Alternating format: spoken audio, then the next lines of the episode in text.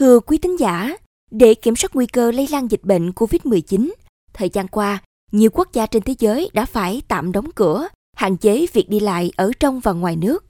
Theo đó, hoạt động xuất khẩu lao động cũng bị gián đoạn trong một thời gian dài.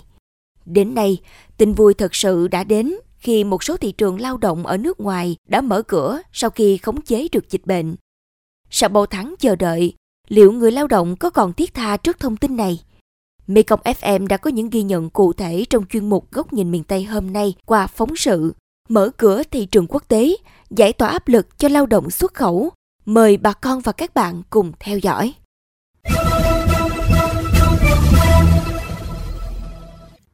Dù đã hoàn thành khóa học tiếng Nhật, được gia đình ủng hộ và chuẩn bị mọi thứ sẵn sàng để lên đường sang Nhật Bản làm việc theo kế hoạch vào tháng mười một này. Thế nhưng do dịch bệnh tại miền Tây diễn biến phức tạp, nên lịch trình của anh Nguyễn Nhật Hào ở huyện Lai Vung, tỉnh Đồng Tháp đã bị hoãn lại. Anh Hào cho biết, vì bản thân còn trẻ, muốn đi nhiều nơi để học tập kinh nghiệm, nên sau khi đắn đo, anh đã chọn tham gia xuất khẩu lao động sang Nhật. Chi phí hơn một trăm triệu đồng, bao gồm tiền sang nước bạn và học phí ngoại ngữ. Anh Hào chia sẻ. Em học cũng một năm trời rồi nên bây giờ cái việc mà đi Nhật thì không phải riêng em mà là hầu như là ai cũng nôn. Công việc của em ở bên Nhật là đi làm trồng cà chua.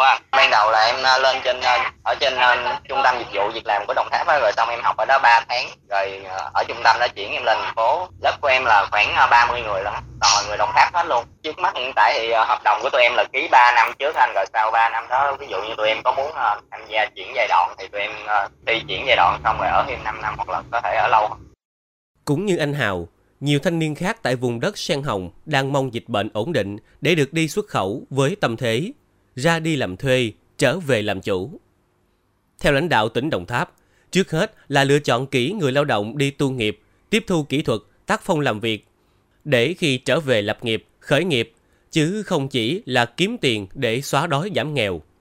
Thời gian qua, Ủy ban Nhân dân tỉnh đã có nhiều chủ trương tạo điều kiện tối đa cho công tác giải quyết việc làm, đảm bảo thông suốt các chính sách hỗ trợ vay vốn, miễn phí học nghề cho người lao động. Ông Đoàn Tấn Bửu, Phó Chủ tịch Ủy ban Nhân dân tỉnh Đồng Tháp khẳng định. Với một cái tâm thế gọi là sẵn sàng tham gia để đáp ứng cho một cái thị trường người ta chọn mình, đấy là người ta chọn dựa trên cái tính nết của người Đồng Tháp mình, rất là chịu khó, rất là cầu thị, ham học hỏi. Tham gia thị trường lao động Nhật Bản là một thị trường người ta cũng rất là nghiêm khắc trong cái việc phải có kỹ năng, phải biết ngoại ngữ, phải biết tôn trọng luật pháp, phải kỷ luật lao động, và chúng ta học hỏi được nhiều thứ trong cái quá trình suốt ba tới năm năm làm việc ở Nhật Bản, vừa có thu nhập, vừa có công ăn việc làm và một cái nơi chốn mà chúng ta có thể học hỏi được nhiều thứ. Còn tại Hậu Giang, để đáp ứng đủ nguồn cung lao động, Trung tâm Dịch vụ Việc làm tỉnh đã đẩy mạnh tuyển dụng qua website thị trường lao động hậu giang chấm net và mạng xã hội như Zalo, Facebook. Từ đầu mùa dịch đến nay, có hơn hai trăm hồ sơ đã được tiếp nhận tại Trung tâm Dịch vụ Việc làm và hiện có hơn bảy mươi hai hồ sơ trúng tuyển, được đào tạo cơ bản về nghiệp vụ, ngôn ngữ, đủ điều kiện xuất cảnh sang Nhật Bản. Để đảm bảo an toàn cho người lao động, trung tâm này đã phối hợp với các đơn vị hỗ trợ người lao động tiêm vaccine phòng covid mười chín trước khi đi làm việc ở nước ngoài theo hợp đồng. Là một trong những học viên đã sớm hoàn thành hai mũi tiêm vaccine covid mười chín và được hỗ trợ mọi chi phí từ học ngoại ngữ đến đào tạo sơ đẳng nghiệp vụ, thủ tục xuất cảnh, em Nguyễn Thị Nhiên ở huyện Vị Thủy, tỉnh Hậu Giang phần nào cảm thấy an lòng.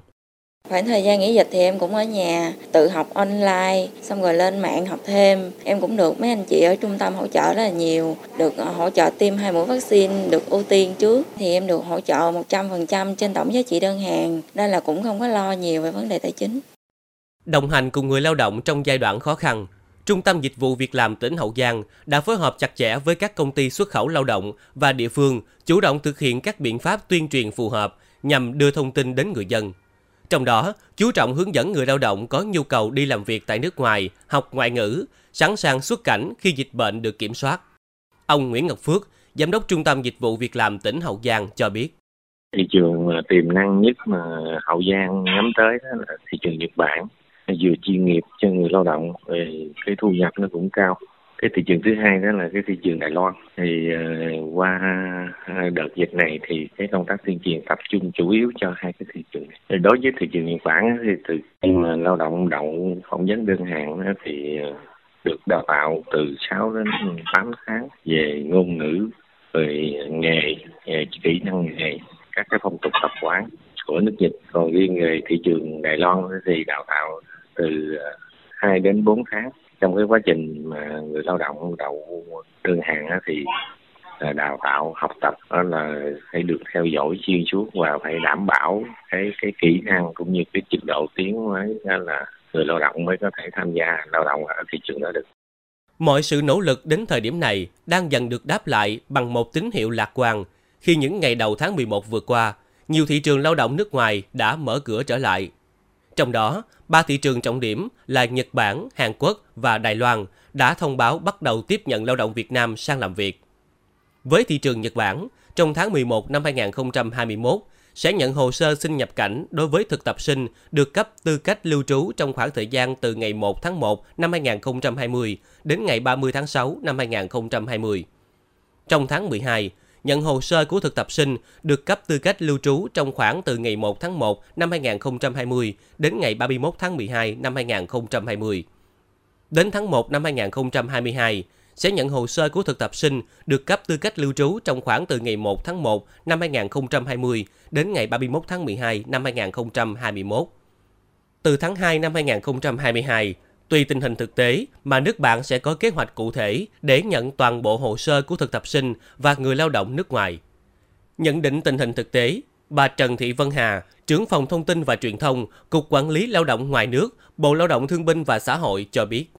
Đây cũng là một tin mừng mà chúng tôi, Cục Quản lý Lao động Ngoài nước cũng hy vọng rằng là trong suốt một năm vừa rồi thì lao động của chúng ta đã rất là mong đợi và rất nhiều công ty phái cử cũng đã rất sẵn sàng để chuẩn bị cho cái nhóm thực tập sinh đã đỗ đơn hàng và đã có visa nhập cảnh Nhật Bản rồi. Tương tự, những ngày gần đây, Hàn Quốc cũng đã thông báo sẽ áp dụng các chính sách nhằm tăng số lượng lao động nước ngoài nhập cảnh vào quốc gia này. Cụ thể, Hàn Quốc sẽ dỡ bỏ hạn chế về số lượng lao động nhập cảnh hàng ngày, hàng tuần. Bên cạnh đó, Hàn Quốc cho phép người lao động từ tất cả các quốc gia phái cử được nhập cảnh nếu thực hiện tốt các biện pháp phòng dịch cô vít mười chín trong nước như đã tiêm vaccine phòng cô vít mười chín trước khi xuất cảnh, có xét nghiệm real-time pê xê rờ âm tính. Thời gian cách ly cũng giảm từ mười bốn ngày xuống còn mười ngày.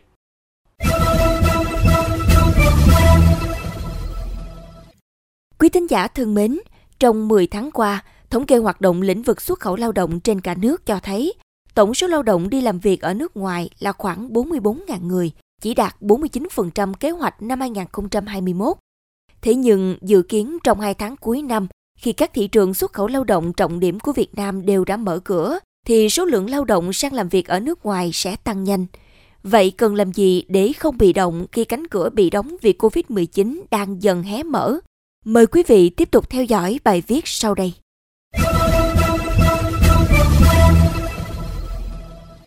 Xuất khẩu lao động để tích góp kiến thức, kinh nghiệm từ những quốc gia phát triển, để rèn luyện kỹ năng làm việc trong một môi trường mới lạ.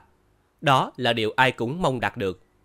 Tuy nhiên, phải công nhận là phần đông trong số này đều muốn nâng cao thu nhập, cải thiện điều kiện kinh tế gia đình. Vậy nên không ít người sẵn sàng vay mượn tiền của bạn bè, người thân, vay ngân hàng để có một số vốn ban đầu cho hành trình đổi đời của mình. Rồi sau đó họ sẽ sớm hoàn trả khi được nhận lương. Thế nhưng không ai có thể ngờ cô vít mười chín xuất hiện và làm đình trệ mọi kế hoạch. Dù đã học ngoại ngữ, đã chuẩn bị sẵn sàng các kiến thức cơ bản để xuất cảnh, nhưng nhiều người đành phải chờ. Chờ những chuyến bay được nối lại, chờ nước bạn mở cửa tiếp nhận người lao động, chờ cơ hội để đổi đời. Một tháng, hai tháng, rồi ba, bốn tháng. Thực tế không ít trường hợp người lao động đã bỏ hẳn quyết định đi xuất khẩu để tìm công việc khác trang trải cuộc sống. Bởi mỗi ngày trôi qua, nhìn số nợ của gia đình, họ không khác gì đang ngồi trên đống lửa. Đó cũng là nỗi lòng tương tự của các doanh nghiệp tổ chức đào tạo và xuất khẩu lao động. Các hợp đồng xuất khẩu bị đóng băng vì dịch bệnh, nhưng suốt thời gian qua, họ vẫn phải gánh chịu chi phí đào tạo và quản lý. Họ cũng không thể làm gì khác hơn ngoài kiên nhẫn chờ đợi đối tác. Đó là chưa kể để chuẩn bị sẵn nguồn nhân lực phục vụ thị trường các nước khi mở cửa. Nhiều công ty, doanh nghiệp xuất khẩu lao động vẫn phải chuẩn bị phương án tạo nguồn. Tuy nhiên, công tác này trong mùa dịch không hề dễ dàng. Vì vậy, việc hàng loạt các thị trường xuất khẩu lao động trọng điểm đã phá băng sau một thời gian dài bị ảnh hưởng thật sự là tin vui cho cả người lao động và doanh nghiệp, là tín hiệu tích cực trong những tháng cuối năm. Điều quan trọng là chúng ta cần chủ động xây dựng chính sách, đáp ứng yêu cầu và phù hợp với tình hình thực tế để tận dụng được lợi thế, gia tăng lao động xuất cảnh làm việc trong giai đoạn tới. Một điểm chung trong yêu cầu tiếp nhận lao động của các nước đó là người nhập cảnh phải đảm bảo đã được tiêm vaccine cô vít mười chín.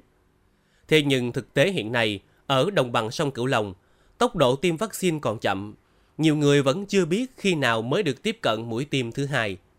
Đây cũng là một rào cản lớn đối với người lao động và cả doanh nghiệp mà chúng ta cần nhìn nhận để tháo gỡ.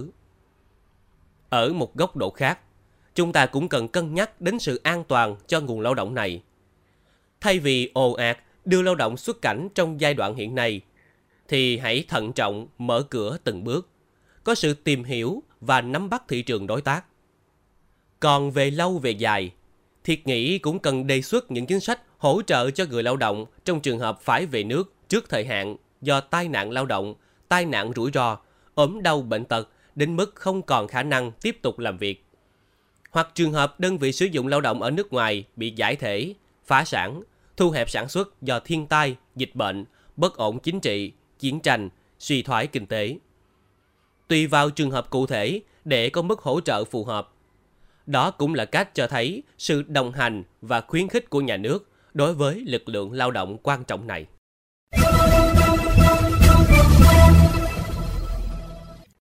Đến đây, chuyên mục Góc nhìn miền Tây trên Mekong ép em chín mươi mê ga héc cũng xin được khép lại. Những vấn đề bất cập tại địa phương xin vui lòng gửi về địa chỉ thư ký mekong chín mươi a còng gmail chấm com. Hà Hương và Nguyễn Châu. Cảm ơn bà con và các bạn đã quan tâm theo dõi. Xin chào và hẹn gặp lại.